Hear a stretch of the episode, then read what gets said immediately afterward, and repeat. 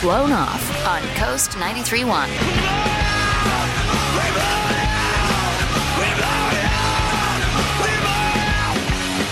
Hello, Annie. Good morning.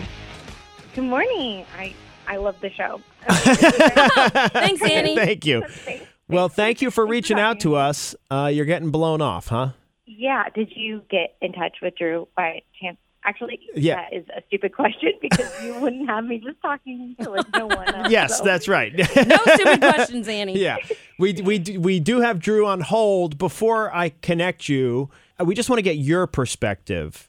Um, okay. I I feel like I totally hit it off with him. You know, like we had a lot in common, and he's like a total gentleman, which is really rare these days. Yeah. and he's he's really attractive. I mean, he honestly he just checks off all of my boxes. So Wow. Okay. yeah.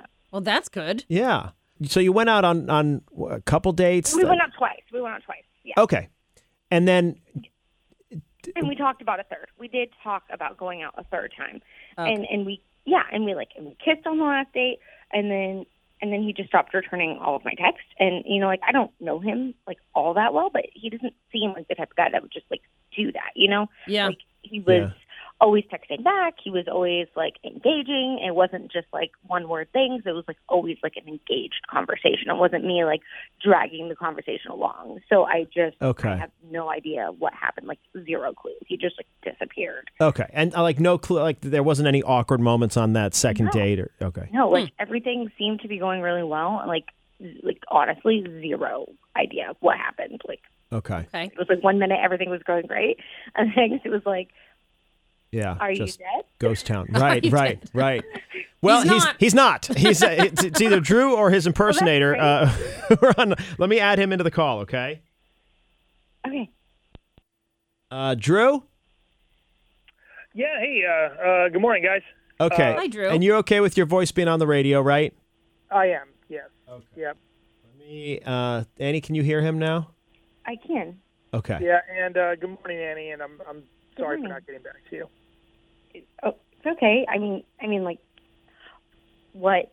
what's going on? I mean, like, what happened? I, I thought we had a great time. I'm like, it's, it's Drew, I don't know if you can tell, but Annie uh, was really excited about these dates. Yes.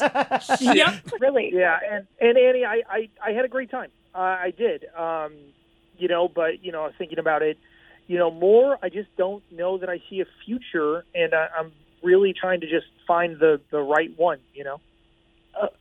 okay and and i'm not it like i mean i told you that i wanted to like settle down too like i i'm not just like looking to date around so i don't understand like what changed Yeah.